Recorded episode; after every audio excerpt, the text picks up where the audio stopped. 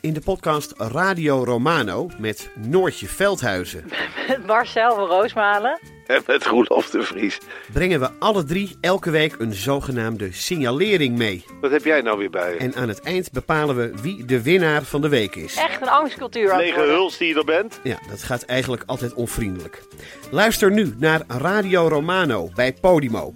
Via podimo.nl slash Radio Romano luister je dertig dagen gratis. De strijd om de miljoenen van Siewert van Liende is losgebarsten. Zowel de staat als zijn stichting eisen de mondkapjeswinst terug. Maar dat die opbrengst in ieder geval niet thuis hoort bij Van Liende, daarover kan toch eigenlijk geen twijfel bestaan. Hoe kon het zo ver komen? Dit is het. We hebben beet. En als Siewert het geld teruggeeft, kunnen wij dit schandaal dan eindelijk loslaten? Je hoort het in de Mondkapjesmiljonairs, exclusief bij Podimo. Ga naar podimo.nl slash mondkapjes.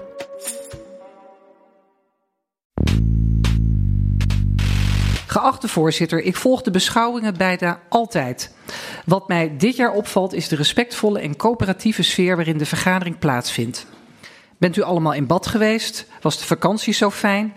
Het demissionaire karakter van het kabinet en een hoop vertrekkende Kamerleden zal hieraan bijdragen. Toch is het mooi en ook onverwachts dat dit gebeurt. De Kamer heeft zijn hart gevonden. Het was mooi op de inhoud en het ontroerde mij als het persoonlijk was. Hoop doet leven, proost. De hele Tweede Kamer, een toegewijde burger.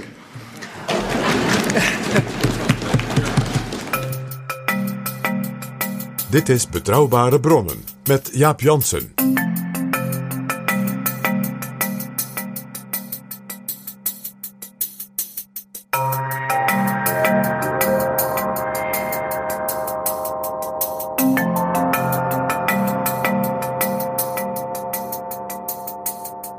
Hallo, welkom in Betrouwbare Bronnen, aflevering driehonderdzeventig. En welkom ook P G. Dag Jaap. P G, wij hebben samen gekeken naar de algemene politieke beschouwingen twintig drieëntwintig. En ze zijn natuurlijk elk jaar bijzonder, maar dit jaar waren ze wel heel bijzonder. Ja, want we zijn natuurlijk op weg naar de verkiezingen van tweeëntwintig november. Het kabinet is begin juli gevallen. De coalitie van V V D, D zesenzestig, C D A en ChristenUnie bestaat als zodanig niet meer. En dat hebben we gezien. En tegelijkertijd heeft de Kamer toch heel duidelijk uh, ingestemd met het feit dat het kabinet niettemin op een aantal cruciale dossiers wel degelijk nog demissionair is. En dat merk je dus ook in de troonrede. Dat het kabinet op een aantal punten dus heel nadrukkelijk zei: ja, wij nemen wel onze verantwoordelijkheid. We gaan wel, we regeren gewoon door. En dat merk je dus ook een beetje nu bij deze algemene beschouwingen. Want die hadden ook een wat hybride karakter daardoor. Ja, als een kabinet valt, dan uh, valt het natuurlijk op een onderwerp. Dat was uh, deze keer asiel en migratie. En daar zag je dan ook dat ze ja, verdeeld bleven, ook in het grote Tweede Kamerdebat. Maar een aantal andere punten, daar had de Kamer van tevoren al gezegd, dat gaan wij niet controversieel verklaren.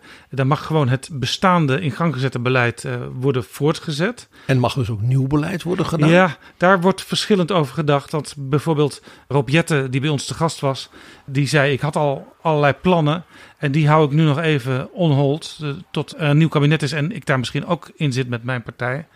Dus daar wordt verschillend over gedacht.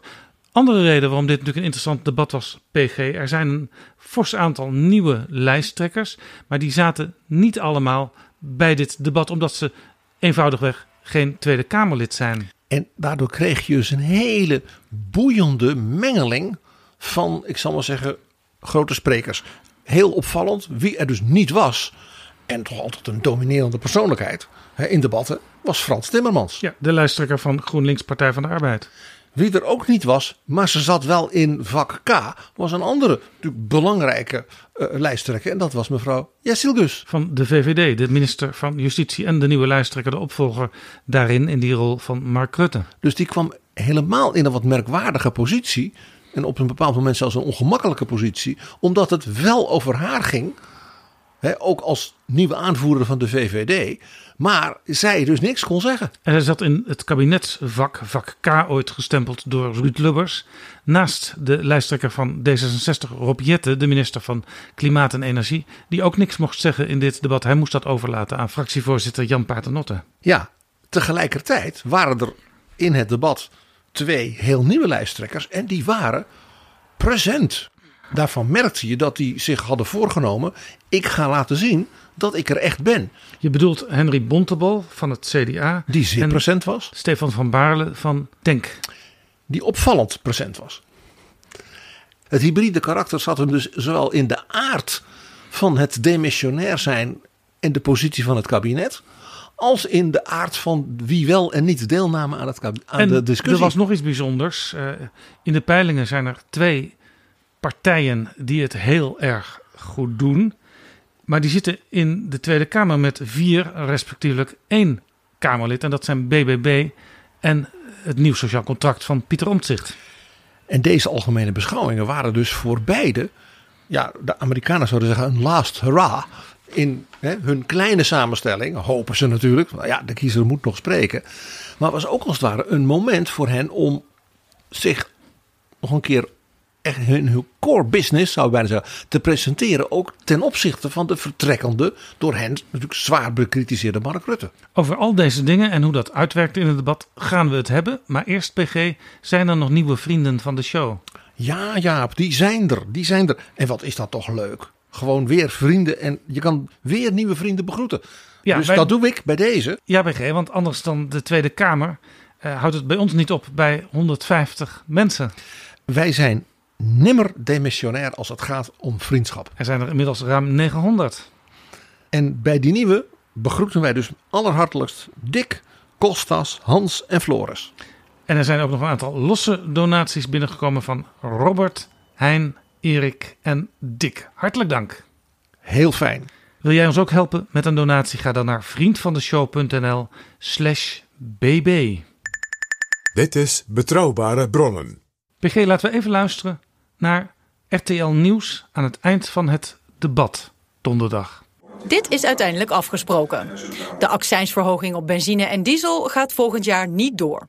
Huishoudens gaan minder belasting betalen over hun energierekening. De kinderopvangtoeslag gaat iets omhoog. Het minimumloon stijgt met één komma zeven procent.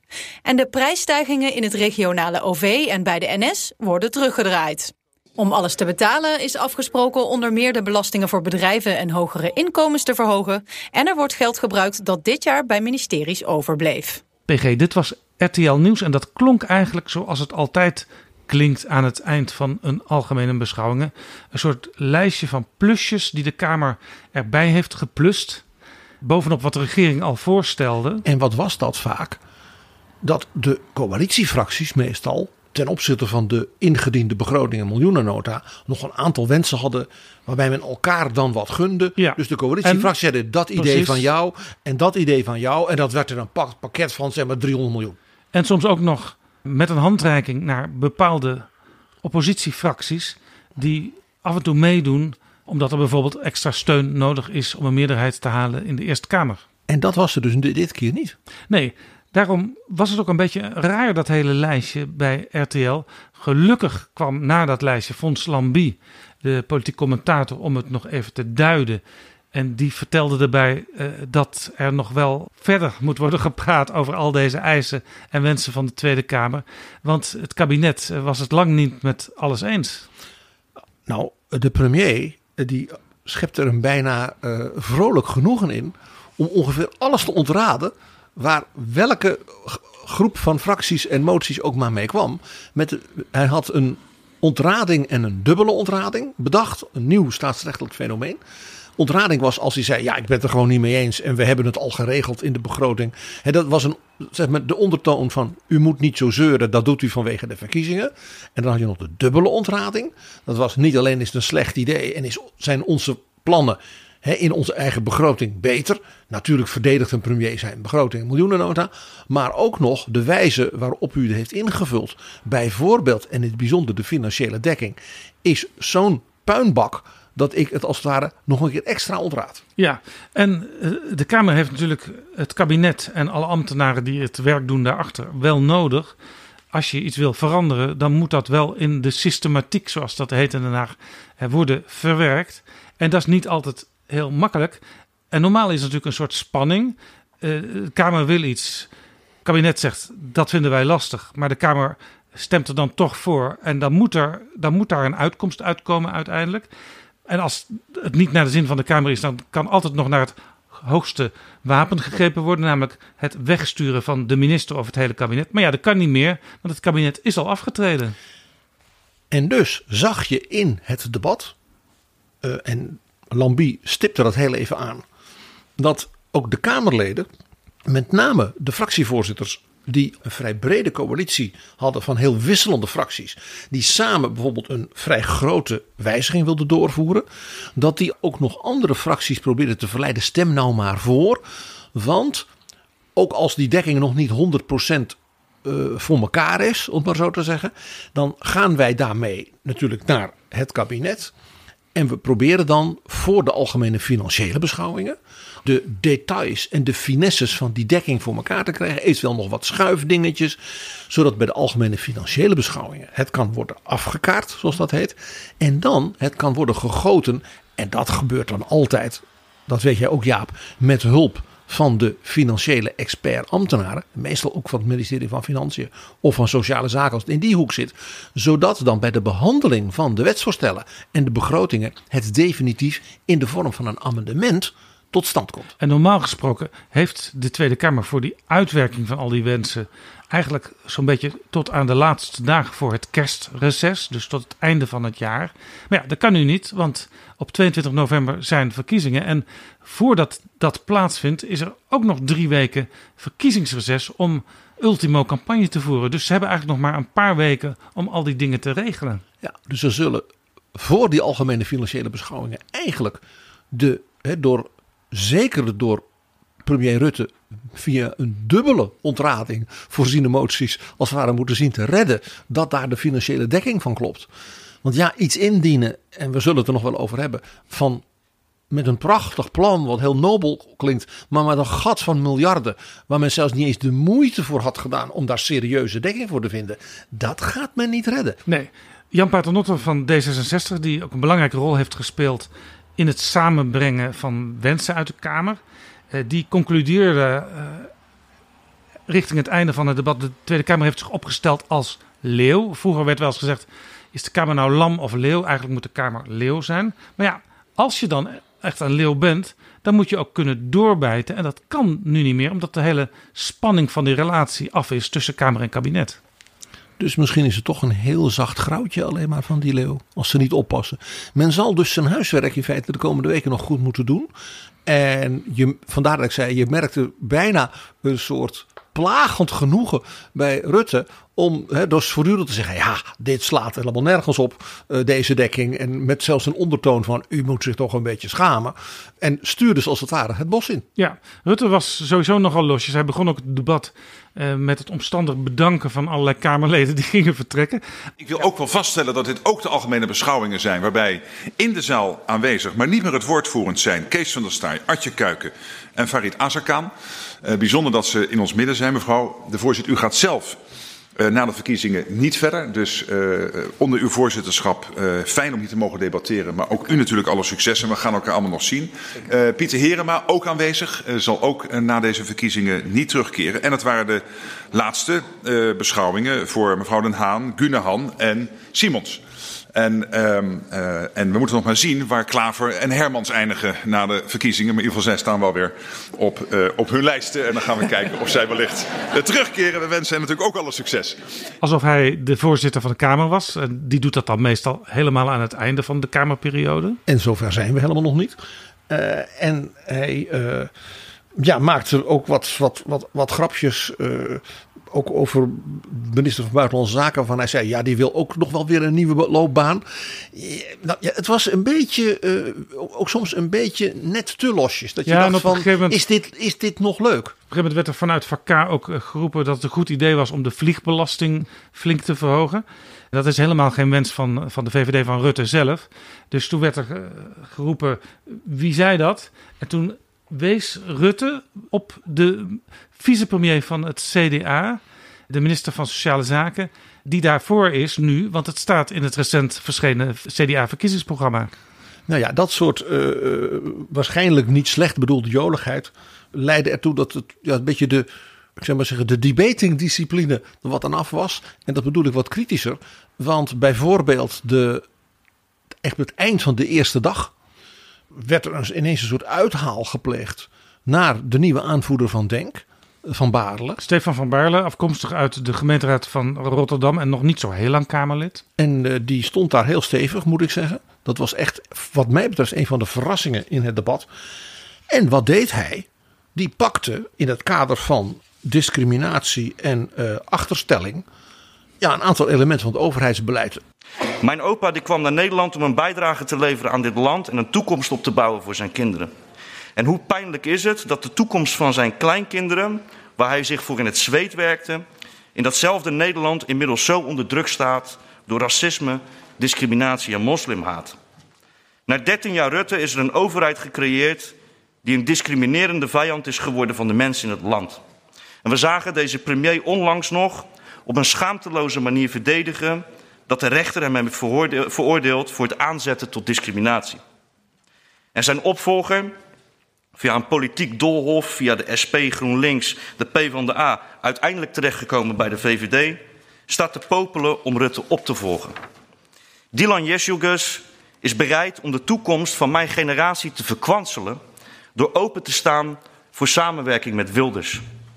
Wilders. Zondag konden we zijn verkiezingsprogramma lezen. Een discriminerend dreigement voor Nederland waarin moskeeën afgebroken worden, Korans verboden worden, islamitische scholen moeten sluiten en vrouwen met een hoofddoek geen overheidsgebouwen mogen betreden. En daar werd ineens ook door de premier een soort persoonlijk feit van gemaakt van de zielige Dilan Yeşilgöz die zich niet kon verdedigen. En de premier deed alsof het een persoonlijk feit was. Daarbij werd hij nogal bijgevallen door de Kamervoorzitter. Het vervelende was dat de heer Van Baarle bleef eigenlijk heel rustig. En kon in zijn antwoord, en zelfs in zijn tweede antwoord toen men opgewonden bleef doen, alleen maar feitelijk ondersteunde. Ja, ik zeg het misschien wat stevig, maar elk van de dingen die ik zeg zijn feitelijk juist. Ja, we hebben geluisterd en uh, op zich als je ze op een rijtje zet, die dingen klopten. Uh, ja, de context en de, het kader was wat, was wat hard. Bijvoorbeeld, hij nam Rutte eigenlijk dertien jaar... Uh, ja, racisme en discriminatie. Uh, maar goed, de, de ondersteuning werd wel door de feiten gegeven. En ik vond dus ook het punt dat de premier en met name ook de Kamervoorzitter Uh, op toch vrij hoge toon bezwaar maakte dat de heer Van Baarle, mevrouw Yeşilgöz, dus die minister en aanvoerder van de V V D, verweet een machtspolitica te zijn. Ja, toen kreeg ik de slappe lach. Als je nou een compliment wilt uitdelen aan iemand die, hè, een vrouw die zich, nou ja, heeft bewezen politiek ambitieus is en nu de aanvoerder is, dat je dat zegt, u bent een machtspolitica, dat is een compliment. Ja. Dan moet je niet, je bent toch niet van suiker. En uiteindelijk gaat het in de politiek natuurlijk ook om het verwerven van macht. Daar zijn ook verkiezingen voor, om jezelf groot te maken en vervolgens coalities te vormen in Nederland. En dan met die macht de dingen te doen waarvan jij vanuit jouw visie, denk jouw dat, overtuiging, dat het goed is voor Nederland en Europa en de wereld. En met de kiezers die zeggen, ik herken mij in dat beleid, in die visie, om daar dan ook wat van te maken. Dus ik vond het verwijt machtspolitica alsof dat een schandelijke aantijging was. Toe nou zeg. P G, we hadden dus een Kamer die niet meer regeerde bij een coalitiemeerderheid. Betekende dat we ook al zagen dat er misschien naar die nieuwe verkiezingen en voor daarna al een soort van alternatieve coalitie of coalities zich vormden? Ik zag eigenlijk, Jaap, en we hebben er samen ook goed naar gekeken, jij zag het ook, drie dingen gebeuren. Eerste, het tasten en soms even klikken, hè, de twee magneetjes en soms ook weer niet, van nieuwe alliantievormingen. Niet één, niet twee, maar verschillende. En de ene wat steviger, de andere nog wat egeltjes, zal ik maar zeggen. Maar je zag het gebeuren. Daardoor was dit visueel de leukste algemene politieke beschouwingen in jaren. Want niet alleen werd er flink geïnterrumpeerd, er was er een discussie en hè, wat losjes Mark Rutte, wat altijd leuk is. Maar achter de schermen zag je in de bankjes allerlei mensen bij elkaar kruipen met teksten. En je zag dat er geprobeerd werd elkaar te vinden in de hoop van inderdaad nieuwe alliantievorming. Ja, en dat wij, was heel leuk om te zien. Ja, wij zagen het uh, via het uh, televisiescherm. En complimenten wat mij betreft voor de regie van de N O S. Want er kwamen in de loop van het debat steeds meer tussenshots. En daar zag je inderdaad de leden met elkaar palaveren over moties die ze aan het schrijven waren.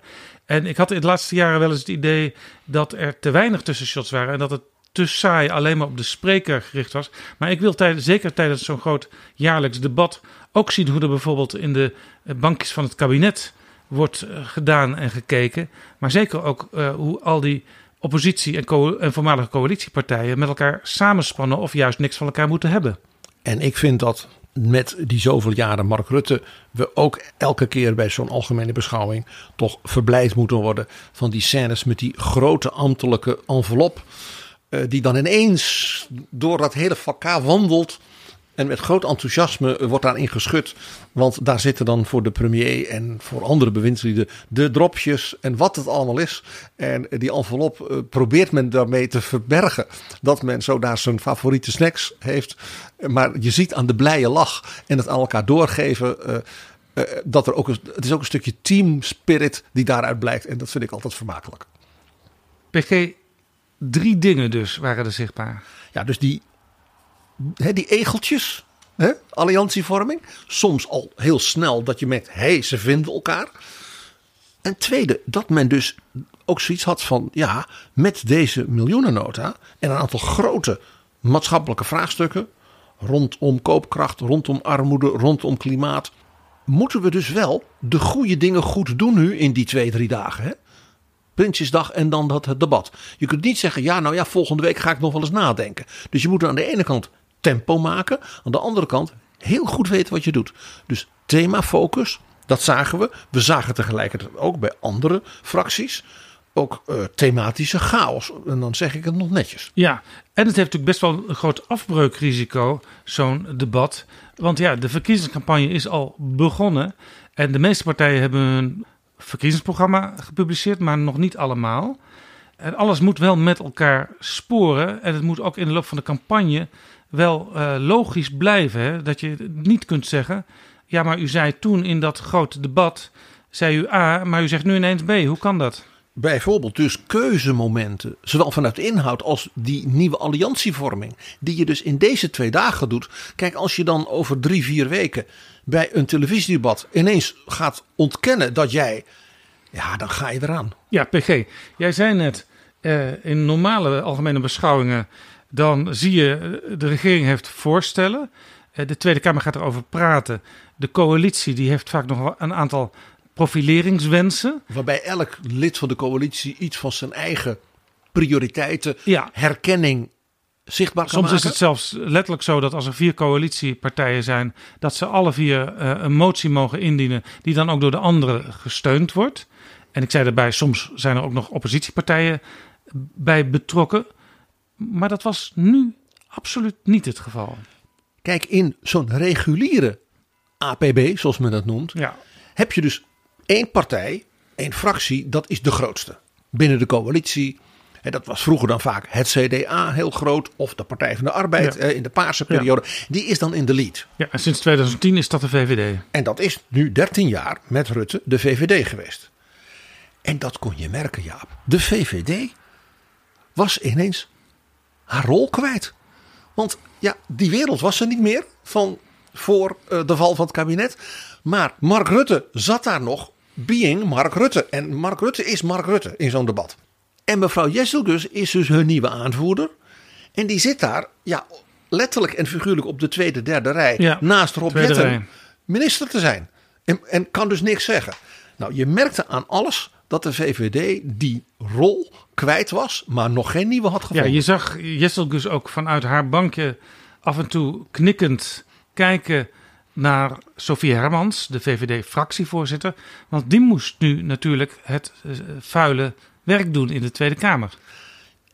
En er gebeurde dus iets heel symbolisch, mag ik zeggen, verbaals.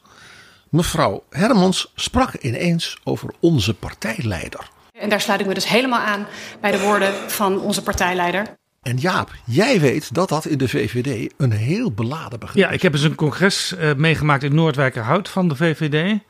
Er was gedoe in die partij tussen vicepremier Gerrit Salm en fractieleider Josias van Aartsen. Dat is al lang geleden. Want ja, wie was nou eigenlijk de leider van die twee? En toen werd er op het congres gepraat van, moeten we niet gewoon een partijleider aanwijzen, dan zijn we van dat gedoe af. Wat natuurlijk een vrome wens is, want je weet niet hoe dat dan in de praktijk verder gaat.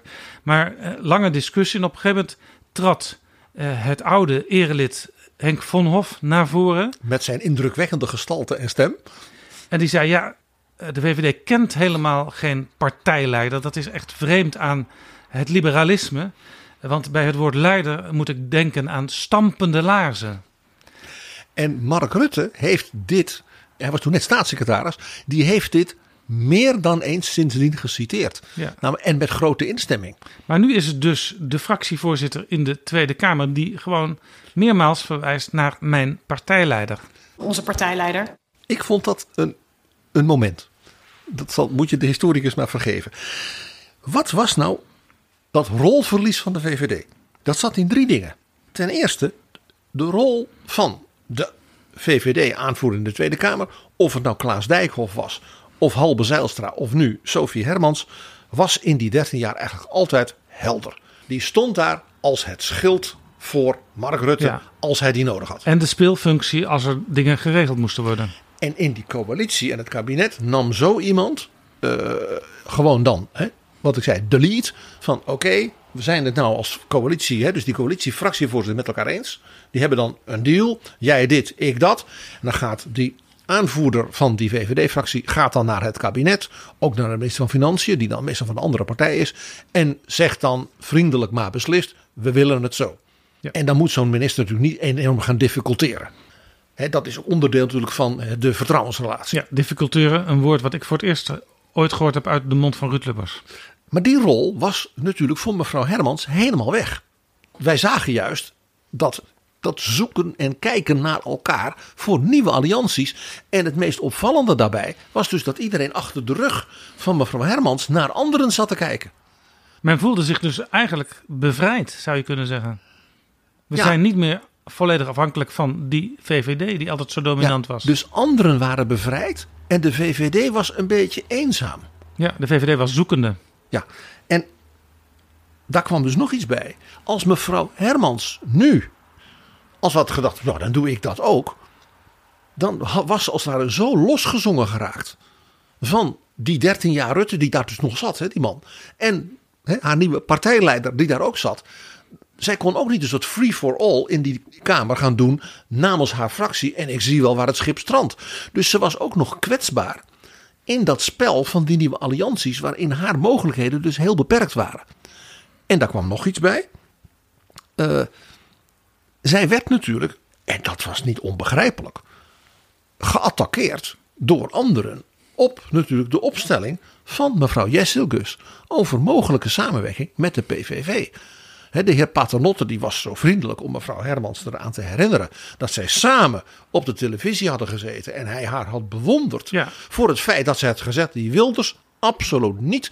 En zij zei dat, dat is was... principieel verwerpen wij dat. En daar had ze hele heldere, krachtige Mark Rutte teksten ja, voor. Die scène speelde zich af op de avond na de val van het kabinet. Toen waren Paternotte en Hermans samen op televisie bij Op één. Dus u sluit het uit, een samenwerking met de P V V? Ja, maar niet, niet om zijn, uh, zijn uh, asielbeleid. Maar het is niet dat, we, dat, dat nee, hij, ik het beleid wil wat hij wil. Maar om wat er eerder gebeurd is. Uh, okay. En uitspraken die hij ja. gedaan ja. heeft. Goed. Dat was een soort geruststelling, zou je kunnen zeggen. Uh, de sleutel zit nog steeds dicht op het slot tussen de V V D en de P V V van oud-V V D'er Wilders. Waarbij mevrouw Hermans hele heldere, zeg maar, ik bedoel niet ingestudeerd in de zin dat ze niet meent. Nee, dat zijn de dingen die had ze al honderd keer verteld. Daar was ze ook duidelijk van overtuigd. Ja. Dat doen we niet op heel fundamentele gronden. Dus niemand was ook echt verbaasd dat ze dat zo zei daar. Want dat was eigenlijk vanzelfsprekend. Dat was Sofie Hermans al die jaren ook de rechterhand van Mark Rutte. Wiens fundamentele visie dit ook was. Ja. En nu ineens kreeg ze natuurlijk voor de voeten geworpen. Ja, uw nieuwe partijaanvoerder, en dat was dus partijleider ineens, die zegt hele andere dingen. En je zag ja, dat mevrouw Hermans uh, begon toen te roepen, ja, maar dat was toen.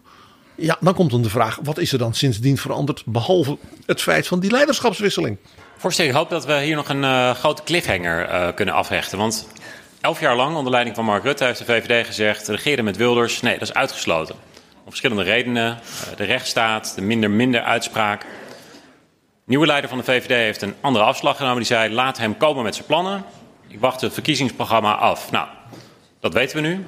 We hebben het net gehoord. Moskeeën verbieden, Korans verbieden.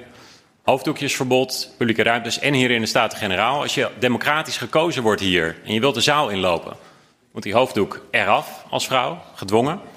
Geen enkele steun aan Oekraïne. Dus ja, milder, milder voor Rusland, extremer voor Nederland.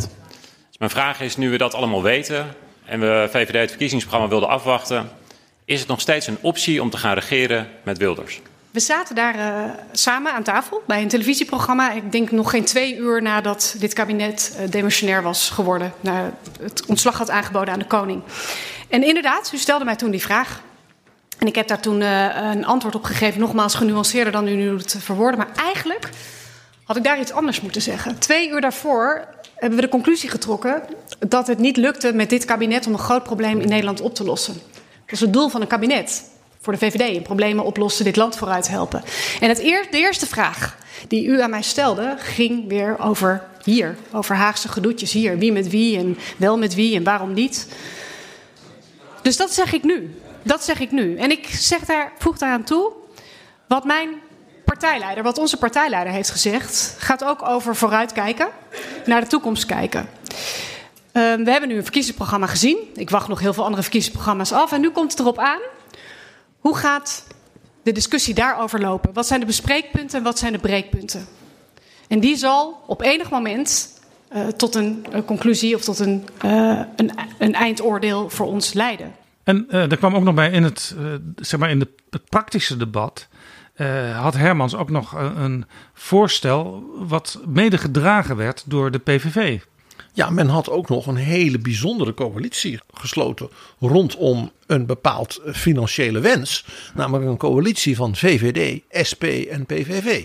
Ja, de coalitie om de accijnzen op benzine en diesel niet te laten stijgen.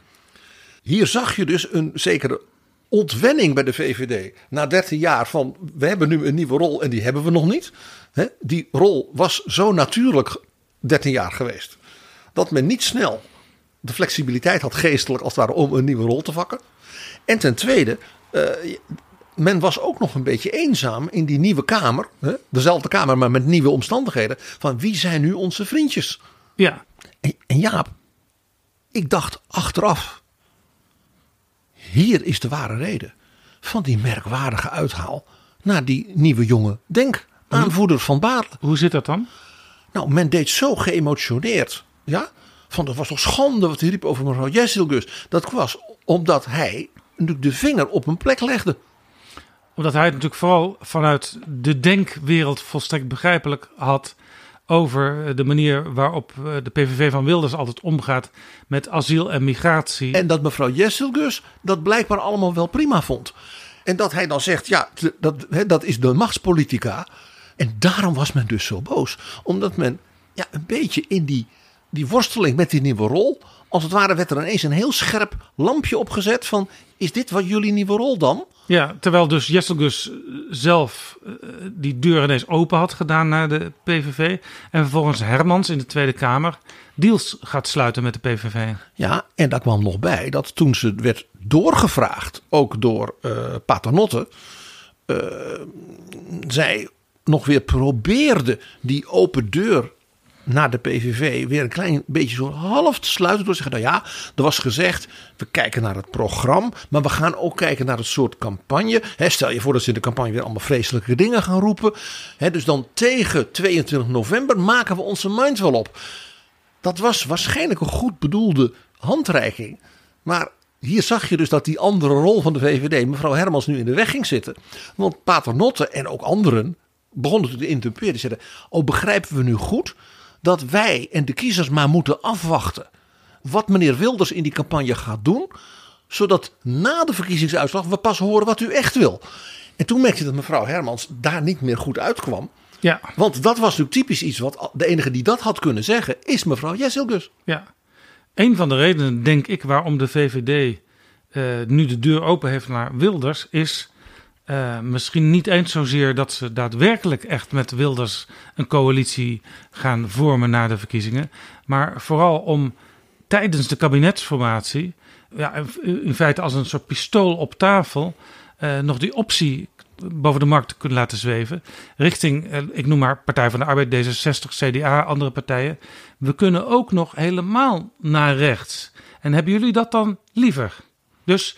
Uh, sluit er maar compromissen met ons, want dan gaan wij gezellig samen verder. Doe maar wat wij willen, want anders dan halen we Geert erbij. Ja. Zoiets. Dus, dus het zou best wel eens kunnen dat zelfs nog na de verkiezingen, tot diep in de formatie, dit onduidelijk blijft.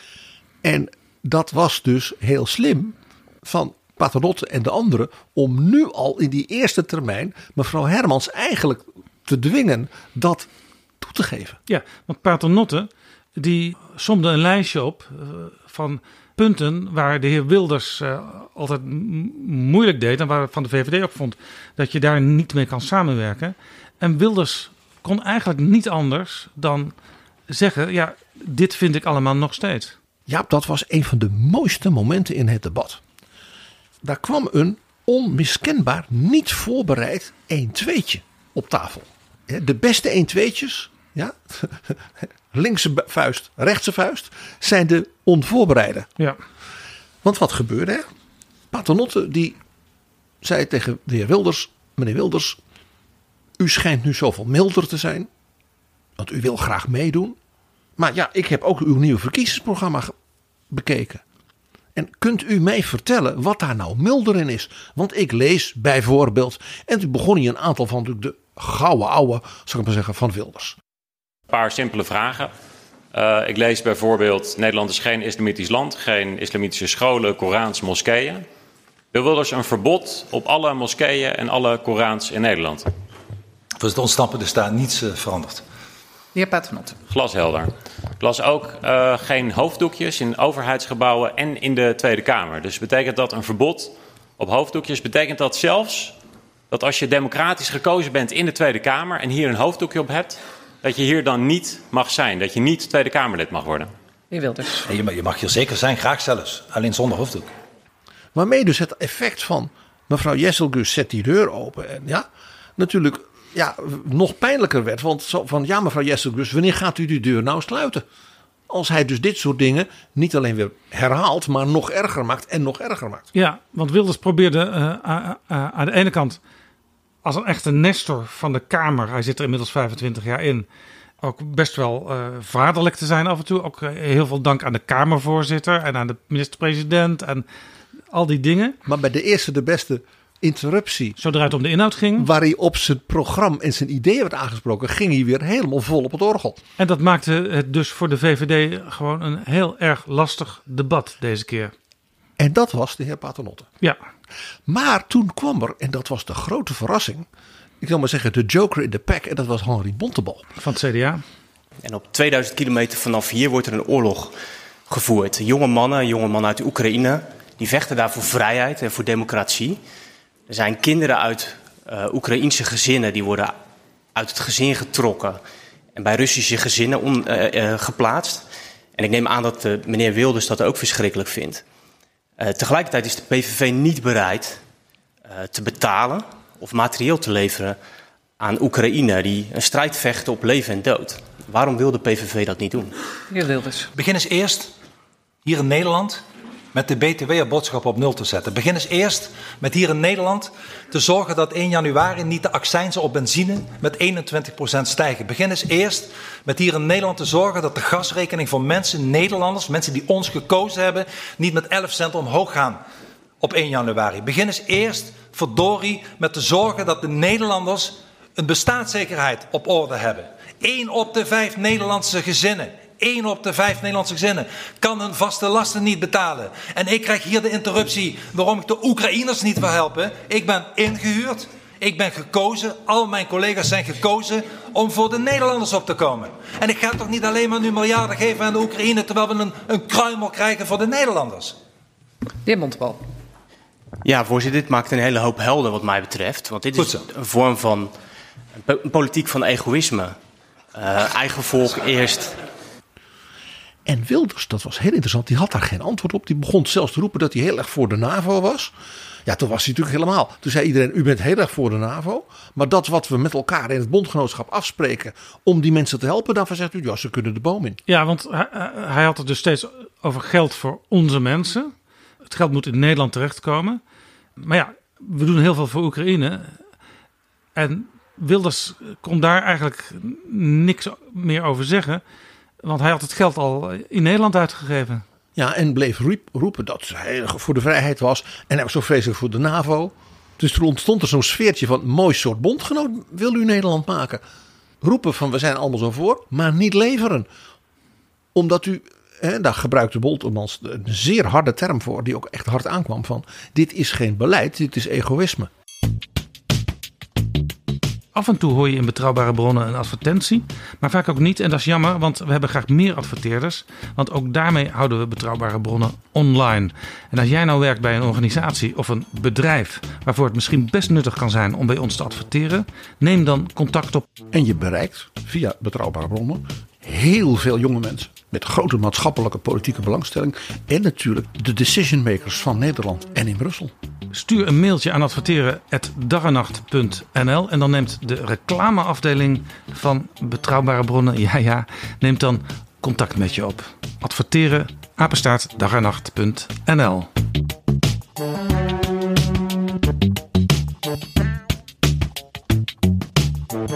P G, jij zei al aan het begin, de nieuwe leider van GroenLinks, Partij van de Arbeid, Frans Timmermans, was er niet bij. Maar hij was er op een bepaalde manier wel, ja. Ik zou bij de Bijbel zeggen, zijn geest zweefde boven de wateren. En die geest werd vlees via Jesse Klaver. Ja, dat was ook interessant. Dat was dus de GroenLinks aanvoerder. Ja, binnen dat verband van die twee, die dus eigenlijk de, de woordvoerder was. Wat hij deed, was een, ik moet zeggen, zeer behendige manier om als het ware het veld voor de komende weken voor Frans Timmermans klaar te maken. Ja, want uh, er wordt natuurlijk vaak, als er naar de Kamer en naar de verschillen in de Kamer gekeken wordt, gesproken over links, rechts en midden. Maar nu zag je op allerlei deelterreinen samenwerkingen, soms zelfs tussen de S P en de P V V. Maar op allerlei, normaal gesproken, niet zo snel uh, te verschijnen coalities zag je ontstaan. Met één opmerkelijk, nou, ik zou, men, vroeger zei men dan motorblok. Nou, laat ik zeggen blokje. Want het is nog niet, uh, maar je zag het gebeuren. En dat was dat Klaver, en dat was dus in de geest van Timmermans, zei, we gaan met vooruitstrevenden. Maar dat hoeft niet alleen maar heel links te zijn. Mensen die zeggen, ik wil graag Nederland socialer maken en vooruitbrengen. En met uh, het klimaat serieus nemen. Maar ook Europese samenwerking en Oekraïne, daar ben ik bereid om breed mee te gaan werken. Ja, en hij sprak zelfs van een nieuwe sociale meerderheid in de Kamer. Ja, die term van Klaver, daar was er over nagedacht. We zijn hier in Den Haag ontzettend goed in om op de vierkante millimeter elkaar te bestrijden. En als dat ertoe leidt dat de principiële verschillen zichtbaar worden gemaakt, dan moeten we dat ook doen. Maar te vaak is het vooral bedoeld als een politiek spel. En als we echt willen afrekenen met de politiek van de onmacht, dan zullen we elkaar vooral moeten opzoeken. Ieder voor zich krijgen we hier niks gedaan. Helemaal niks. Dan dreigen we onszelf te verlammen. We zullen in dit huis moeten leveren. En onszelf niet tot praatzaal of papierwinkel reduceren. En ik denk dat het kan. Er tekent zich hier een nieuwe sociale meerderheid af. Die zich misschien niet meer laat vangen in alleen maar links versus rechts. En ik hoop dat we op die weg door kunnen. En dat we als Kamer tot elkaar kunnen komen. Want we zitten hier om zaken voor elkaar te krijgen. Dus wat zag je? Er ontstond, ik zal maar zeggen, een soort proto-Timmermans-coalitie, om geen ander woord te gebruiken, met die nieuwe sociale meerderheid. Daar zat dus Partij van de Arbeid en GroenLinks. D zesenzestig deed daarin een aantal opzichten mee, maar wel met het eigen verhaal. En ook de ChristenUnie.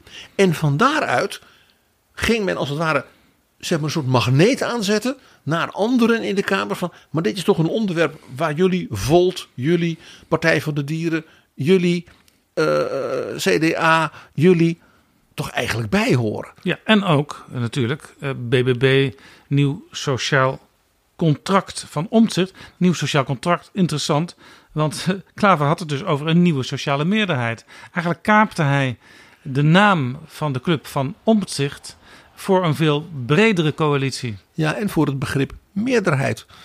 Want een contract is mooi, maar de meerderheid kan dingen voor elkaar krijgen. En daar kwam nog iets bij. Hij deed dat ook nog rondom het thema wat vrij nadrukkelijk centraal was komen te staan. Het term bestaanszekerheid. We moeten voor mensen die in de knel zitten en ook voor de middengroepen die, die zich zorgen maken, een aantal dingen doen. Bovenop wat het kabinet al had gedaan, wat we verder wel waarderen, maar we vinden het nog niet genoeg. En daarmee werd dus het unique selling point van Omtzigt, plus de naam van het nieuwe sociale, eigenlijk een beetje afgepakt. En dat, ja, vandaar ik zei, de geest van Timmermans zweefde wat boven de wateren. En de manier waarop Klaver dat deed en volhield, was uh, wel de hogere parlementaire vernuft en politiek, hoor. Dat was knap werk. Want hij hield dus die club, ik zal maar zeggen, niet alleen die twee partijen waar hij nu voor het eerst, hè, ook al zoiets, moet, je ook, moet ook maar goed gaan. Maar hij had dus D zesenzestig erbij, hij had de ChristenUnie erbij en die lieten elkaar ook niet los. En er gingen zelf aan hen verwante partijen in de Kamer erbij halen. Dus er kwam van alle kanten een nieuw soort meerderheidje. En, en hoe zat het C D A hierbij? Het C D A was afwachtend. Uh, wat het C D A deed was, het kwam met een aantal eigen punten. Bijvoorbeeld, we moeten ervoor zorgen dat mensen die afhankelijk zijn van het openbaar vervoer buiten de steden, ja, dat die niet financieel hele zware klappen krijgen of dat het gewoon wegvalt. Want dat was een soort extra ondersteuning uit de coronatijd, die dreigde weg te vallen. Zo waren er een aantal van dat soort punten waarvan het C D A dan bij die nieuwe sociale meerderheid, dan wel bij de V V D, leentjebuurs ging spelen van als we dat nou eens samen doen. Ja, en wat me overigens bij Bontenbal opviel, is dat hij soms toch nog best wel een gouvernementele instelling had. In de zin van, waar haalt u het geld vandaan om deze op zichzelf mooie dingen allemaal van te betalen? Ja, hij zei niet meteen, oh wat een prachtig ding. En hoe dat dan betaald moet worden, dat zien we dan wel weer. Als wij zo meteen een motie indienen om die verhoging van de accijnzen op brandstofauto's t- tegen te houden, gaat het C D A dan voor of tegenstemmen? Meneer Bontenbal. Ja, voorzitter, het is heel simpel. We behandelen nu een miljoenennota. Dat is een, eigenlijk een wetsvoorstel en een begroting. Als je ergens iets schrapt, moet er ergens anders iets bij.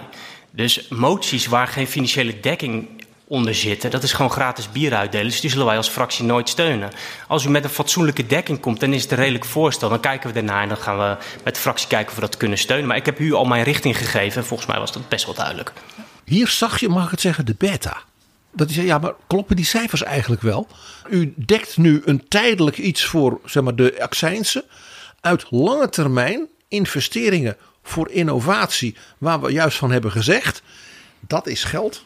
Daar ga je heel zware beslissingen over nemen. Maar dan moet je het ook vijftien jaar volhouden. Als je daar dan even een miljardje uit de kas graait, dan bent u niet zo serieus bezig. Dat was een opvallend element. In die zin was Bontenbal op een grappige manier met de premier, degene die op dat punt de Kamer nog het meeste de spiegel voorhield. U zegt zelf altijd, het moet allemaal goed kloppen. En uh, op dat soort punten heeft u al snel kritiek op, op hè, kabinetsleden. Maar nu doet u het zelf. Ja, wat ik interessant vond aan Bontenbal, omdat hij natuurlijk voor het eerst in deze rol optrad, was dat hij zeer aanwezig was in het debat. En op veel meer terreinen dan het terrein van energie en klimaat, waarvan we natuurlijk weten dat hij in de Kamer tot de twee, drie meest expert ja, mensen behoort. Dat is zijn eigen terrein. En hij was dus ook veel meer aanwezig dan bijvoorbeeld zijn voorganger Pieter Heerma, die één of twee hobby's had. Dus, dus eigenlijk vond ik het, als ik het mag zeggen, een geslaagd debuut voor deze nieuwe C D A-leider.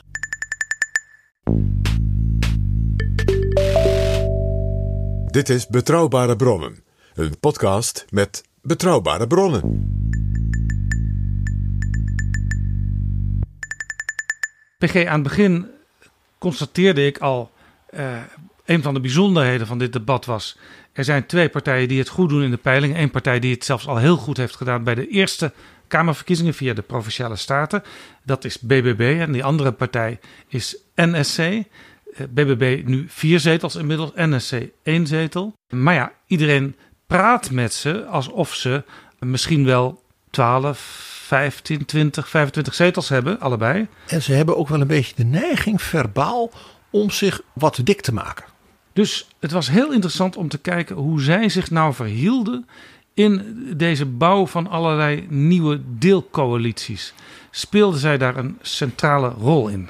Daarbij komt, Jaap, bij die vraag was dat natuurlijk velen zeggen... ja, eigenlijk geldt voor beide dat ze een soort nieuwe schijngestalte van het midden zijn. Sommige mensen zeggen wel eens een C D A nul twee en nul drie. En mij viel op dat ze eigenlijk gedurende het hele debat... in de marges bleven hangen. Ja, en wat mij daarbij vooral dan opviel was dat ze allebei hun eigenaardigheden hadden... die we in zekere zin al kenden van mevrouw van der Plas een beetje en van Omtzigt zeker. En die ook heel andersoortige eigenaardigheden waren van de een en van de ander. Terwijl ze zelf en vooral van der Plas richting Omtzigt eh, heel erg uitstraalden van... wij willen ook wel graag samen optrekken. Waarbij mevrouw van der Plas, kijk, als je daar zit als potentiaal winnaar... en je hebt zelfs nu nog drie nieuwe mensen en Mona Keizer hè, gepresenteerd. Ja, dan moet je zo'n algemene beschouwingen gebruiken om als het ware te zeggen... dit is ons verhaal, dit zijn onze grote denklijnen. Uh, en dan één of twee stevige punten waar je als het ware het kabinet nog ja. op bekritiseert. Wat zagen we hiervan in de eerste termijn als de partijen allemaal hun geurvlag mogen neerzetten? Wat zagen we hiervan bij Caroline van der Plas? Uh, ja, bij interruptie, toen was ze er nog niet zelf aan het woord... heeft ze een enorm nummer gemaakt van de verlenging van de Noord-Zuidlijn van Amsterdam naar Schiphol. Dat vind ik als inwoner van Amsterdam een goed idee. En jij vindt het ook een goed idee, omdat jij vaak van Den Haag naar Amsterdam komt... als we deze podcast gaan opnemen. Maar het was opmerkelijk dat de partij van het platteland, de, de burgerbeweging... dat die daarmee kwam met deze bij uitstek... randstedelijke investering. En dat kwam er eigenlijk op neer dat zij zei... ja, uh, dit is heel belangrijk. Het kost verschrikkelijk veel geld, maar het is heel erg nodig. En het kabinet heeft in de lange termijn investeringen... Hè, dus wat schuif, schuifdingen gedaan in de infrastructuur, ook vanwege ja, de stikstof. Het gaat erom dat de Noord-Zuidlijn, die eigenlijk maar een klein lijntje is... van Amsterdam-Noord tot aan Amsterdam-Zuid... dat die van Amsterdam-Zuid wordt doorgetrokken naar Schiphol... Uh, die is nodig, dat lees ik ook als uh, inwoner van Amsterdam elke dag in het Parool op dit moment... om bijvoorbeeld het station Schiphol te ontlasten waar het vaak heel erg druk is... waar de mensen echt op zoek zijn van waar kan ik nog staan op dat perron. En omdat we natuurlijk ook de snelle trein naar het zuiden, naar Parijs hebben... die nog niet zo heel snel is, maar dat is wel de bedoeling dat dat gaat gebeuren. Daar moet allemaal ruimte voor gemaakt en dan helpt zo'n verlenging van die Noord-Zuidlijn naar Amsterdam enorm. Dit heeft dus alles te maken met... ook weer zo'n groot Europees thema, Europa binnenlandse politiek, Jaap, van een netwerk van hoge snelheidslijnen langs de centra in Europa, Amsterdam, Brussel, Londen, Amsterdam, Brussel, Parijs en ook richting Duitsland. Dan heb je dus wel, ja, letterlijk ondergronds hè, in zo'n station ruimte nodig. Want als je zegt, ja, nee, dat kan pas als we een compleet nieuw station gaan aanleggen, ja, dan ben je zo twintig jaar verder en vijftig miljard. Wij zagen dus mevrouw van der Plas daar enorm voor pleiten. En uh, in tussenshots in het debat zag je bijvoorbeeld Paternotte... die oorspronkelijk uit Amsterdam afkomstig is als fractieleider. Licht daar verbijsterd. Verbijsterd dat, dat zij de kaas van zijn brood at, zou je kunnen zeggen. Ja, maar het, het interessante was dat ze vooral riep hoe belangrijk het was. Maar de argumentatie ja, was, was, was in zekere zin afwezig. Het was belangrijk. En zo had ze nog een aantal dingen, wat ik dacht... Heerlen Parkstad. Daar moest ook wat gebeuren. Nee, da- daar was waarschijnlijk, ik denk, een B B B-gedeputeerde... die als het ware een soort memo had gestuurd... dit gaat in Heerlen allemaal niet goed en dat moet gebeuren. En dat werd voorgelezen. Ja, en ze was ook nog concurrentie aan het plegen met Pieter Omtzigt... over een snelweg in... Nee, een rijksweg. In, in, in de regio waar zij allebei vandaan komen. Ja, in Marienheem. Die stond op een bouwlijst... Maar dat geld, daar moest wat mee geschoven worden met andere dingen. Dus nu was het een deel van dat geld en dan ging het misschien niet door. En dan zou het misschien wat later beginnen. Het is natuurlijk verschrikkelijk belangrijk, de wegen bij Marienheem. Uh, maar in combinatie met de Noord-Zuidlijn en dus uh, de, de toekomst van in feite het Europese hogesnelheidsnetwerk... is het een wat merkwaardig. Ja.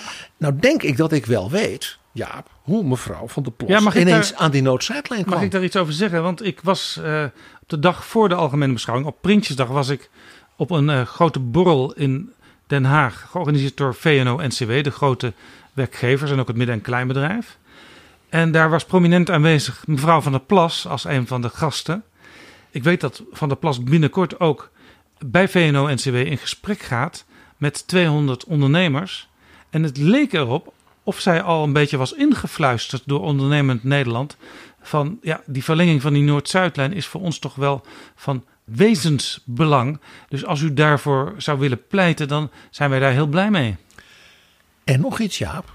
B B B zit in Noord-Holland natuurlijk sinds kort in de coalitie. En heeft daar een gedeputeerde, Jelle Beemsterboer, een oud C D A'er. Die natuurlijk in die Noord-Hollandse lobby al heel lang actief was. En natuurlijk helemaal ingevoerd is. Dus ik denk dat mevrouw Van der Plas gewoon een memootje heeft gekregen van dit moet je voorlezen. En dat heeft ze gedaan. Dat is interessant. Een partij die dus van heel klein ineens heel snel gaat groeien. En ineens bestuursverantwoordelijkheid gaat dragen in de meeste provinciebesturen met gedeputeerden. Die leider die krijgt dus ook allerlei boodschappenlijstjes in haar handen geduwd door die regiobestuurders.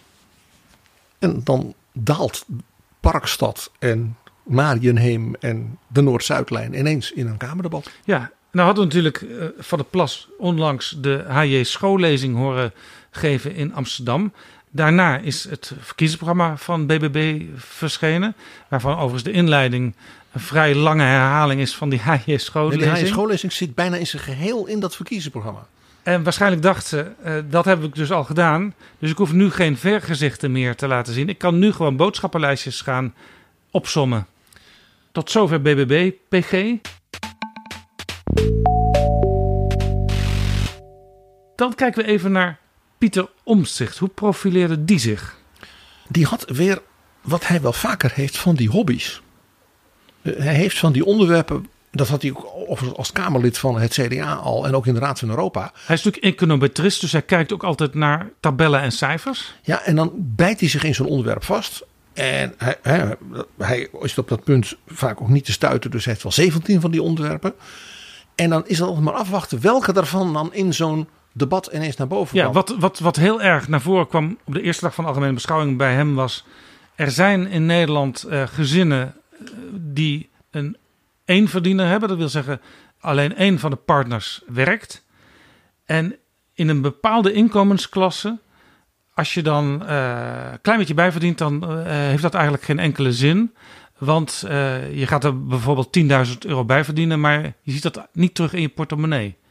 Daar wilde die voor opkomen. Maar dat zijn uiteindelijk maar een stuk of tienduizend mensen. Kijk, iedereen is er eentje te veel, maar hij maakte daar een hoofdnummer van. Ja, en je merkt ook dat de Kamer zoiets had van, dan heb je vanuit je nieuwe club heel erg geagendeerd bestaanszekerheid voor mensen. Ja, daar kwam hij mee op televisie in verschillende praatprogramma's. En dan mondt dat uit de, de, de berg baart een muis. En het grappige was, hij kreeg eigenlijk maar van één iemand bijval. En dat was de nieuwe aanvoerder van de S G P. Die vanuit hun klassieke reformatorische uh, denklijn altijd voor die eendverdiener is opgekomen. Chris Stoffer, want de S G P die heeft natuurlijk eigenlijk als standpunt, tenminste in hun beginselprogramma staat dat, ze willen daar niet altijd aan herinnerd worden, maar daar staat de man is het hoofd van de vrouw. En dat betekent dus dat in feite de man het huis uitgaat om de kost uiteindelijk binnen te brengen. En die zijn er bijna niet meer in Nederland, ook omdat de wet er eigenlijk van uitgaat dat als er een partnerschap is, dat beide partners werken. Uh, maar de S G P komt daar nog altijd voor op. En nu bleek dus ineens Omtzigt daar ook een enorme lobbyist voor te zijn. Maar onhelder was waarom. In het licht van, laat ik zeggen, die veel bredere thema's rond bestaanszekerheid. Ja, ja, de die helderheid dus, was die de... voor Omtzigt natuurlijk uh, het idee van rechtvaardigheid. Maar ja, het was wel op het geheel van al die miljoenen Nederlanders een detail. En vooral omdat dus de anderen, zeg maar die nieuwe allianties die gevormd werden, of wat nou Klaver was, of Bontenbal, of mevrouw Hermans die dat ook probeerde, juist die grote thema's. Wat doen we met het minimumloon? Wat doen we met de energiekosten voor, voor niet alleen de lagere, maar ook de middengroepen die zich daardoor onder druk voelen? En dan om te komen met een eenverdienersdetail was merkwaardig. Er was nog zo'n detail. Er moesten honderd van de achthonderd overheidsvoorlichters die moesten ontslagen worden. Dat geld moest dan maar in twee jaar uit de begroting gesneden worden. Dat is natuurlijk typisch iets, dat is een amendement op de begroting waar je natuurlijk niet bij de algemene beschouwingen het over moet hebben. Want dan behandel je geen amendementen. Nee, en het is ook raar om ineens heel diep in de huishouding van het overheidspersoneel te gaan ingrijpen. Vaak in het verleden, als er werd gezegd, ja, de overheid moet inkrimpen, dan werden er ook getallen genoemd van, ja, we moeten in de loop van de jaren terug naar, uh, bij wijze van spreken, twintig procent minder ambtenaren. Maar dat ging een kabinet dan vervolgens zelf invullen. En dan werd er gekeken of er eenheden waren waar men toch wel kon krimpen en andere wat kon uitbreiden.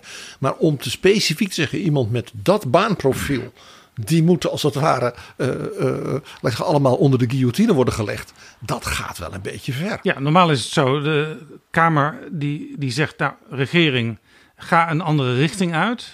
En of wij, kunt u dat niet wat efficiënter doen? Wij wijzen u die richting. Maar hier trok Omtzigt ineens aan het stuur, omdat er plotseling honderd mensen uit moesten. En waarom niet driehonderd? Of tachtig? Ja, dat was een kritiek die hij op de sociale media kreeg. Ook van mensen die vaak uh, met heel veel sympathie hem volgen. Ja.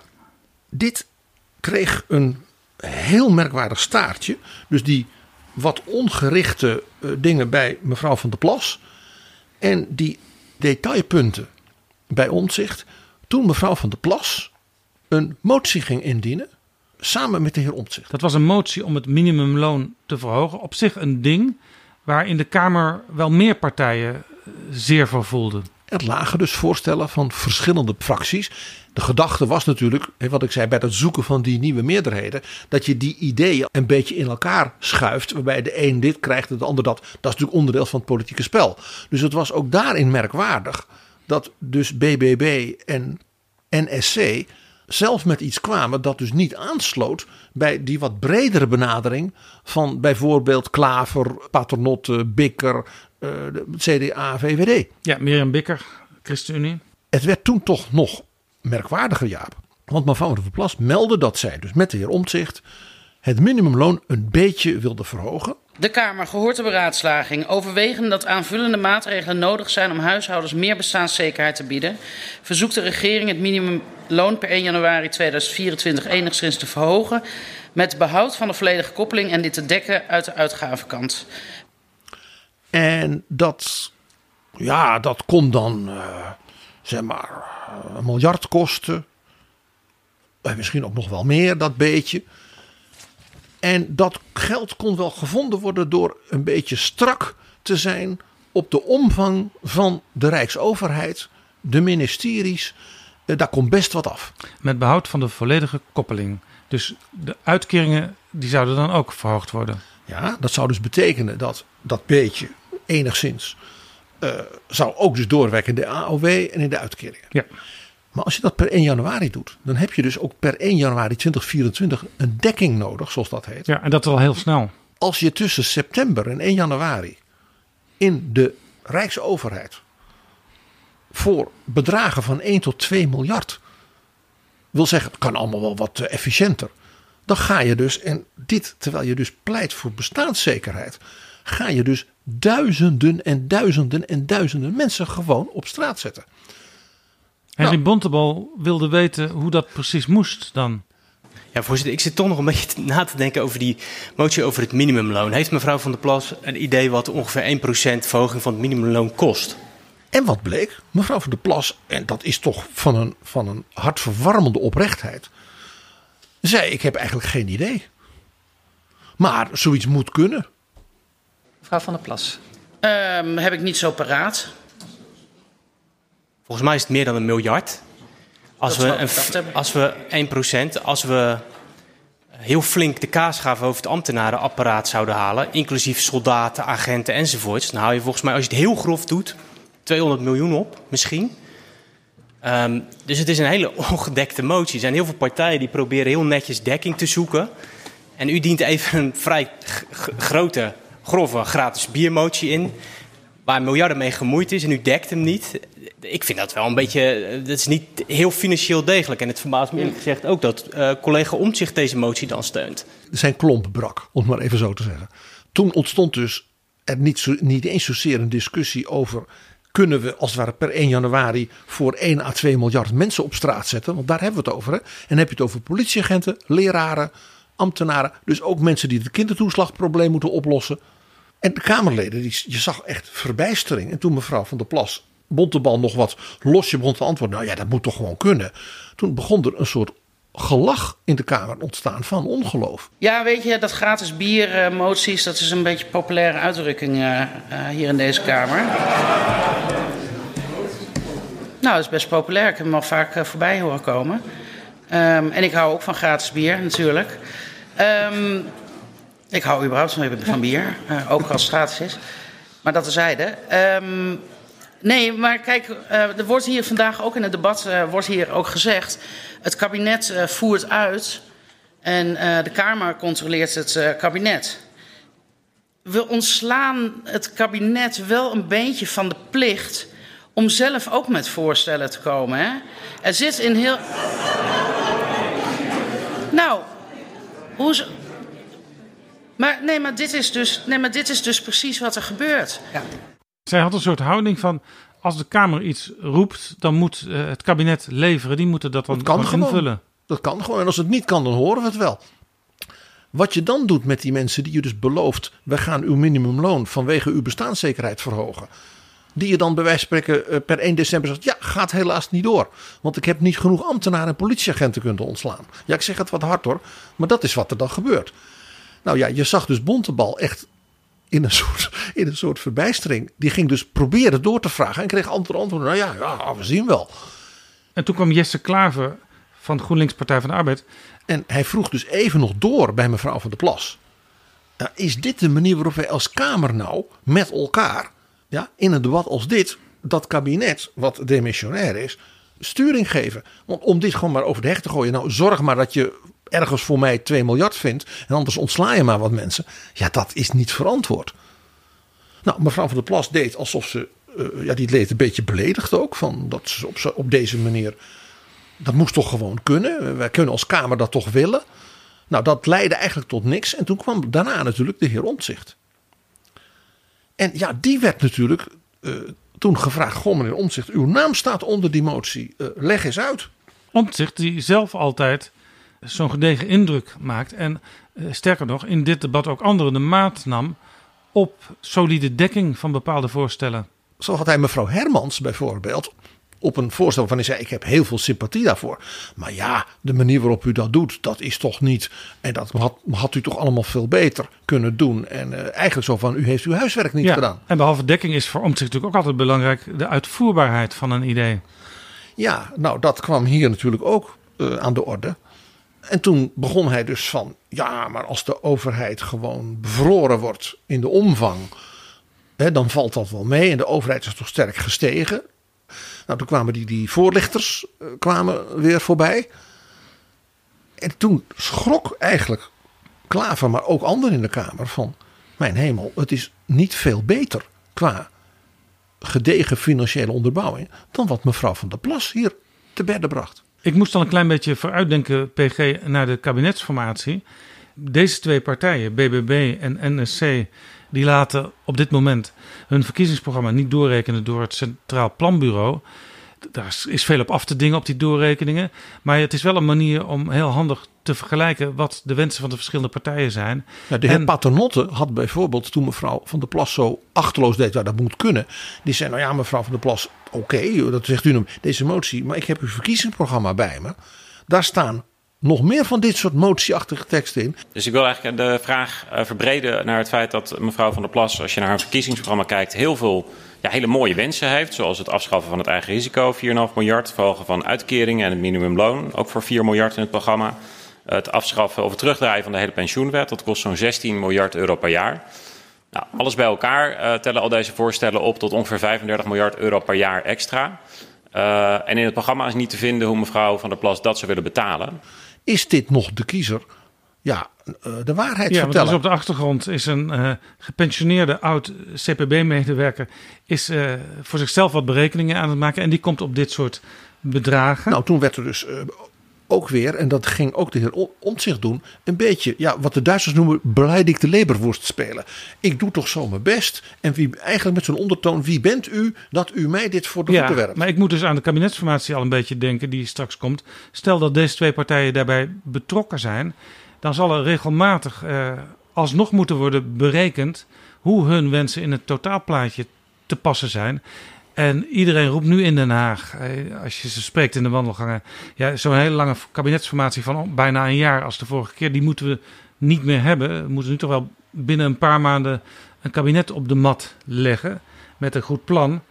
Ja, dat gaat dus weer heel lang duren, want alles moet voor het eerst doorgerekend worden dan. Of, Jaap, wat ik eerlijk gezegd nog reëler voor mogelijk hou, is dat zo'n programma als van B B B...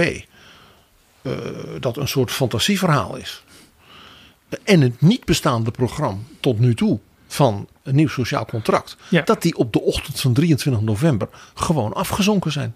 Dat je daar dus in een verkennersfase en daarna dus een proberen een soort programmatisch akkoord te maken, helemaal niks mee kunt. Ja, maar dat is lastig, want uh, hoe de uitslag in de Tweede Kamer ook zal zijn, een kabinet heeft natuurlijk wel te maken, ook met de Eerste Kamer. En daar heeft B B B zestien zetels en dat is heel veel. Nee, maar wat je dan gaat krijgen, dat de, de kiezers in zekere zin een rat voor ogen is gedraaid.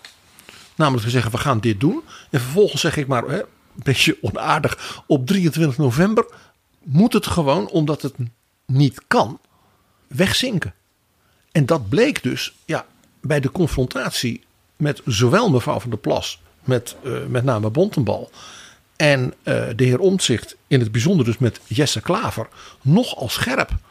Omtzigt ging in zijn verdedigingslinie op een bepaald moment ook weg bij die motie. En ging toen vertellen dat hij uh, ja, zo slecht behandeld was. En dat hij zo weinig staf had. En ja, een bekende klaagzang van hem. Maar ja, met permissie, daar ging het niet om. Nee, dit vond ik ook opmerkelijk. Want ik heb Omtzigt de afgelopen weken eigenlijk uh, zeer in zijn hum gezien. En nu ineens? Hij had overal een grote grijnslach van Uh, ja, het gaat goed met mij. Ja, ik weet dat het goed met mij gaat. Uh, maar nu kwam ineens Uh, inderdaad die jammerklacht, die toch geen sterke indruk maakt. Zeker niet op de drempel van een heel nieuw politiek tijdperk. En ja, toen premier Rutte uh, natuurlijk vanuit het kabinet in zijn tweede termijn een duiding gevraagd werd van die moties. Ja, toen kwam het heel scherp geslepen mes tevoorschijn. We weten niet hoeveel geld er nodig is, want de motie zegt niet met hoeveel het W M L omhoog moet. Er staat niet waar dan uh, het wijzigingsvoorstel de begroting toe zou moeten leiden, wat de dekking is, welke bedragen daarbij horen. Dit is toch echt volstrekt ondeugdelijk. En toen maakte hij de opmerking, en dat hem dat met name, gelet op de tweede ondertekenaar, toch wel verbaasde. En de tweede ondertekenaar was Omtzigt. En wat gebeurt er? Van der de, Plas, die wilde weten, wat bedoelt u hiermee? Dus toen kregen we nog zo'n klein rondje beleidigde leberworst van mevrouw van der Plas. Dat maakte het natuurlijk alleen maar erger. Want ze gaf Rutte daarmee de kans om dat mes nog een keer tevoorschijn te halen. En dat liep niet goed af. Kortom, de algemene beschouwingen voor deze twee nieuwe, misschien straks wel grote partijen, die hebben bij andere partijen, dat kon je gewoon waarnemen, niet geleid tot heel veel zekerheid over de samenwerking in de nabije toekomst. En dat bleek dus ook in die slotfase. Want wat we dus eigenlijk in de debatten daarvoor al hadden gemerkt, het was dus ook niet zo dat in die slotfase bij het definitief vormen van die nieuwe allianties, je zegt van haal ze er nou even bij, dat is goed. Ze kunnen nu een paar zetels leveren, maar dat geeft ook vertrouwen en een stukje bodem voor eventuele toekomstige samenwerking. Je zag dus dat ook de moties van mevrouw van der Plas en van de heer Omtzigt, die ze dan alleen indienden, want ze deden heel weinig met die andere fracties, dat daar ook niet veel mee gebeurde. Ze hadden zichzelf in dat debat helemaal vrijwillig opnieuw gemarginaliseerd. Hoi, ik ben Alexander Klupping. Ik weet dat jij, net als ik, met heel veel plezier luistert naar Betrouwbare Bronnen, maar je zou Jaap en P G echt helpen als je nu vriend van de show wordt. Dat kan met een donatie, per maand of per jaar. En dan kunnen ze nog veel meer afleveringen maken. En zeg nou zelf, dat wil jij ook. Dus ga nu naar vriendvandeshow.nl slash bb. En doe het niet straks, maar nu. P G, als je zo het debat volgde de afgelopen dagen, dan zou je bijna vergeten dat het kabinet Rutte vier is gevallen op asiel- en migratiebeleid. Daar konden de vier coalitiepartijen het niet over eens worden. En met name over, zo bleek ook nu weer, een detail daarin. Ja, dat detail, dat ging over de zogenaamde nareizigers. Dus familieleden van een al in Nederland uh, aangenomen asielzoeker. Die mochten dan ook komen. De V V D wilde daar een eind aan maken. En de V V D kreeg van met name ChristenUnie en D zesenzestig daar uh, de zin niet in. En toen zei de V V D, dan stoppen wij met dit kabinet. En dat werd door mevrouw Hermans van de V V D ook nog een aantal keren benadrukt. Dat de V V D die conclusie had getrokken. Met andere woorden, de V V D had er dus geen moeite mee om te zeggen dat het kabinet aan een einde kwam. Komt door uiteindelijk onze conclusie dat het zo niet meer ging. Wat in die fase van die spanningen in de coalitie, waarop het misliep, al dat verhaal was, die ChristenUnie en dat D zesenzestig, die willen maar niks. En wij willen zo, wij zijn zo bereidwillig en we maken toch, we doen toch ons best. En nu ineens werd het verhaal opgehangen. Wij hebben gezegd, zo kan dat niet langer. En waarom wij in juli hebben gezegd, nadat we negen maanden lang met elkaar gepraat hadden en gezocht hadden naar oplossingen, waar, waar, waar het moment kwam dat wij zeiden, ja, nu gaat het toe naar een compromis of een halfbakken oplossing waarmee wij niet geloven dat je dit probleem op de lange termijn echt gaat aanpakken. En dat is geen leuke conclusie. Want ik zit hier niet om een kabinet, met als doel om een kabinet uit te stappen. Dit was heel opmerkelijk. En tegelijkertijd zag je dat dus in het debat op de inhoud het onderwerp eigenlijk verdween. Behalve de gebruikelijke getoeter van Wilders en uh, Eertmans en zo. Maar ja, daar moet mevrouw Hermans het, als het gaat voor een politieke visie, natuurlijk niet van hebben. Nee. Veel interessanter was dat, naast dus die grote thema's rondom, kunnen we iets doen voor de lagere en de middeninkomens? Ook met oog op hun energiekosten. Tegelijkertijd dat we daarmee ook uh, draagvlak bouwen voor de toch noodzakelijke voortzetting van de energietransitie en het klimaatbeleid. Ja, waarover wij natuurlijk een tijdje geleden met Henri Bontenbal hebben gesproken in Betrouwbare Bronnen. En in de vorige aflevering nog met uh, de D zesenzestig-lijsttrekker Rob Jetten. En uit die gesprekken kwam er één ding. Dat, dat hadden we eigenlijk, ja, meteen al voelden we die. Dat principiële vraagstuk dat je bij klimaat en energie het wel heel makkelijk maakt als je zegt er moet heel veel gebeuren. En dan een lange lijst dingen die allemaal niet mogen. He, wat Bontenbal zei, of, of, of. Het mag allemaal van niks. En Jetten ook bij ons, he, bij die windmolen, zei, ja, ik ben ook van de en, en, en. Ja, je zelfs zult kernenergie elk... wordt nu door Jetten gestimuleerd. We zagen hier een heel mooi voorbeeld van. Er kwam van allerlei fracties op de rechtervleugel, of het nou meneer Van Haga was, of B B B, of Ja eenentwintig, allerlei bezwaren. Zo was er ineens een bijna een soort taboe op windmolens op zee. Die waren ja, ook ineens fout. Want dat is slecht voor de visstand, zegt mevrouw Van ja. der Plas. Dan zonneparken zijn sowieso slecht. Die vervuilen het landschap maar. Ja, dat is niet mooi. Windmolens op land, uh, hoewel natuurlijk een evenoude traditie in Nederland, die zijn al helemaal verboden. Nou, je hoort dat al. En toen kreeg dus het kabinet ook nog het verwijt dat ja, die kerncentrales, dat schiet maar niet op. En die Jetten die wil maar niks. Dus nu ineens werd alles ineens geconstateerd op kerncentrales. Ja, overigens kerncentrales. Een van de redenen om daar tegen te zijn, behalve het afval en dat het zo duur is, was in het verleden ook altijd dat het heel lang duurt voordat je een nieuwe kerncentrale hebt neergezet en opgestart. En nu, zowel Bontenbal als Jetten zeggen, ja, in het kader van dat en, en, en, hè, moet je ook het stukje extra zekering voor de elektriciteitsvoorziening dat een kerncentrale kan leveren, meenemen.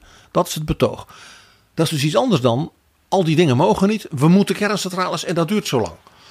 Het meest vermakelijke was dat dus vanuit die kritiek ook nog werd gezegd, ja, we willen een evenwichtige energiemix, maar daar bleek dan ook bij dat fossiele brandstoffen gewoon moesten door kunnen gaan. Ja, sterker nog, er waren zelfs partijen, ik denk aan Van Haga en ik denk ook aan Baudet, die zeggen, ga maar gewoon weer fijn boeren in Groningen en compenseer die mensen daar financieel maar voor en dan is iedereen blij. Ja, daar werd zelfs uh, voorgerekend dat we dan vijfhonderd miljard konden verjubelen. En als je nou die Groningers een miljard, ja. miljardje of tien gaf, dan zijn ze gelukkig. Ja, dat is natuurlijk als het gaat om klimaat en energiebeleid niet meer helemaal een evenwichtige mix van denken. Het omgekeerde zagen we ook, dat vond ik een heel leuk moment.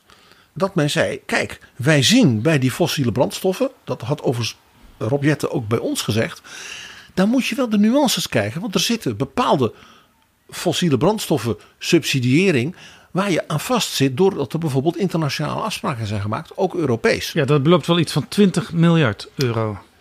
En daar kwam een buitengewoon, moet ik zeggen, creatieve suggestie van het duo Paternotte en Bontenbal. Die zeiden, als dat nou zo is. En wij weten dat allemaal. En Rob Jetten weet dat en zijn collega's in Europa weten dat. En er is eigenlijk al een soort club van Europese landen en misschien zelfs van niet-E U-lidstaten die zeggen, eigenlijk zouden we hier samen een soort actie op kunnen doen, dat we dat versneld samen afbouwen. Zeiden ze, maak even een kopgroep, zoals dat dan heet. Leuk was natuurlijk kop, is ook de naam van ja. die conferentie in Dubai. Dus de kop, kopgroep van Europese landen. En bijvoorbeeld nog een paar, denk even aan bijvoorbeeld Canada of zo, die met elkaar daar zeggen, zullen we daar eens een goed plan voor ja, maken. En dit werd ook heel breed gesteund in de Tweede Kamer. En premier Rutte, die is gevraagd vanuit de Verenigde Naties, Eh, samen met mevrouw Kaag en anderen, om a- aan klimaatdiplomatie te gaan doen in de richting van die kop in Dubai.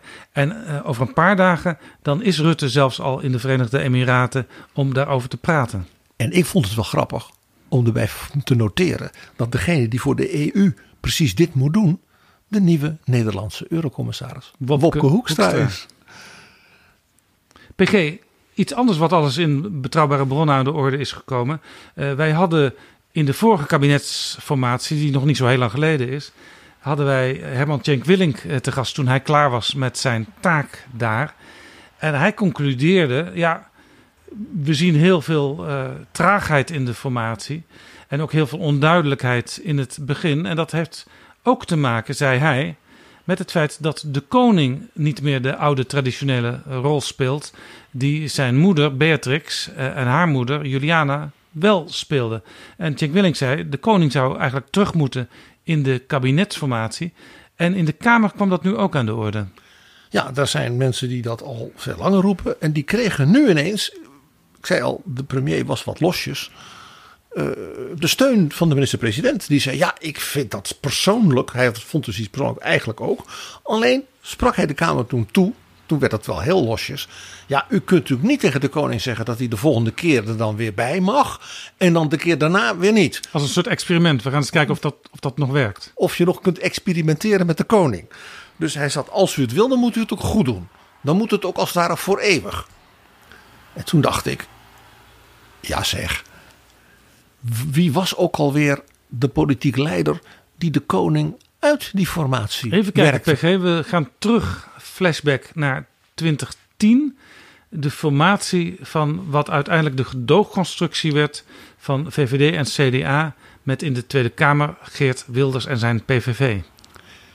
En het was de heer Rutte die tegen de informateur van koningin Beatrix, en dat was Ruud Lubbers, zei, laat ons nou gewoon met z'n drieën, dus zonder de informateur, apart gaan zitten. Dan komen we er wel uit en dan rapporteren we dat wel aan de koningin. Er was een soort ongenoegen, bleek daar in de praktijk, met uh, informateur Lubbers, die naar het idee van toen Mark Rutte en voor het C D A Maxime Verhagen, wat voor de voeten liep. Ja, wat te eigenzinnig bezig was in die formatie. En Ruud Lubbers kennende was dat ongetwijfeld ook waar. Hij deed het wel namens de koningin. En door dus de, de informateur van de koningin als het ware even buiten de haken te zetten, zette je de koningin buiten de haken. Ja. En daarmee was als het ware de stap gezet naar wat er vervolgens gebeurde. Nadat men zei, de Kamer gaat dat voortaan wel zelf doen. Want dat was de consequentie die men hieruit trak.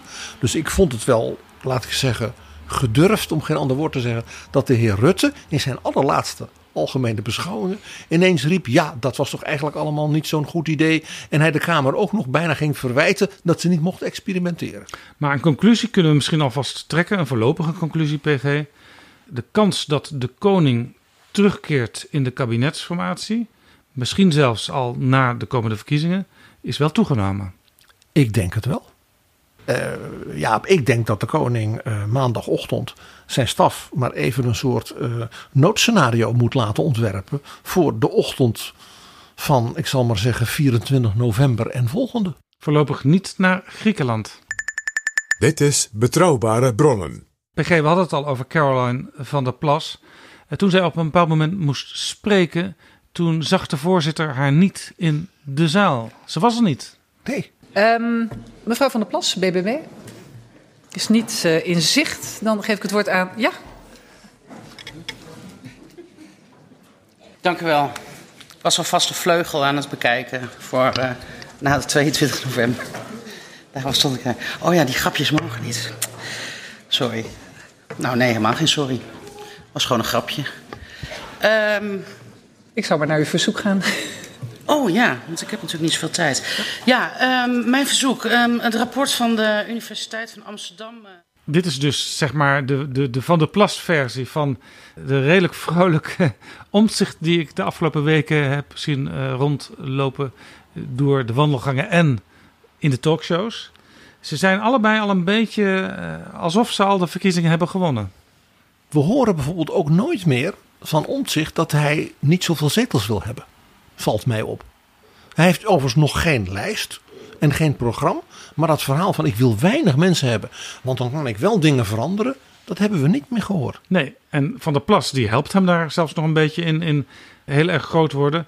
Want wat haar betreft mag hij gewoon, nou ja, the sky is the limit. Als er hier iemand in de Kamer kennis van zaken heeft en weet wat er met budgetten is en hoe regels en wetten in elkaar zitten, dan is het de heer Omtzigt uh, wel. En ik hoop echt van harte dat de heer Omtzigt heel veel zetels gaat halen bij tweeëntwintig november. Dat hij hier met een vol team kan zitten. Dat hij volle spreektijd krijgt. Dat hij zich volle bak kan storten op alle dossiers.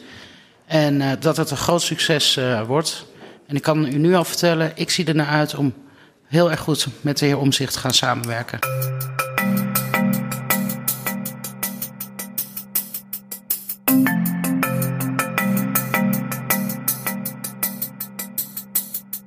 Zo, dit was Betrouwbare Bronnen, aflevering driehonderdzeventig.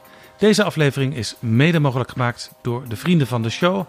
Wil jij ons ook helpen met een donatie? Ga dan naar vriendvandeshow.nl slash bb. Tot volgende keer. Betrouwbare Bronnen wordt gemaakt door Jaap Jansen in samenwerking met dag en nacht punt n l.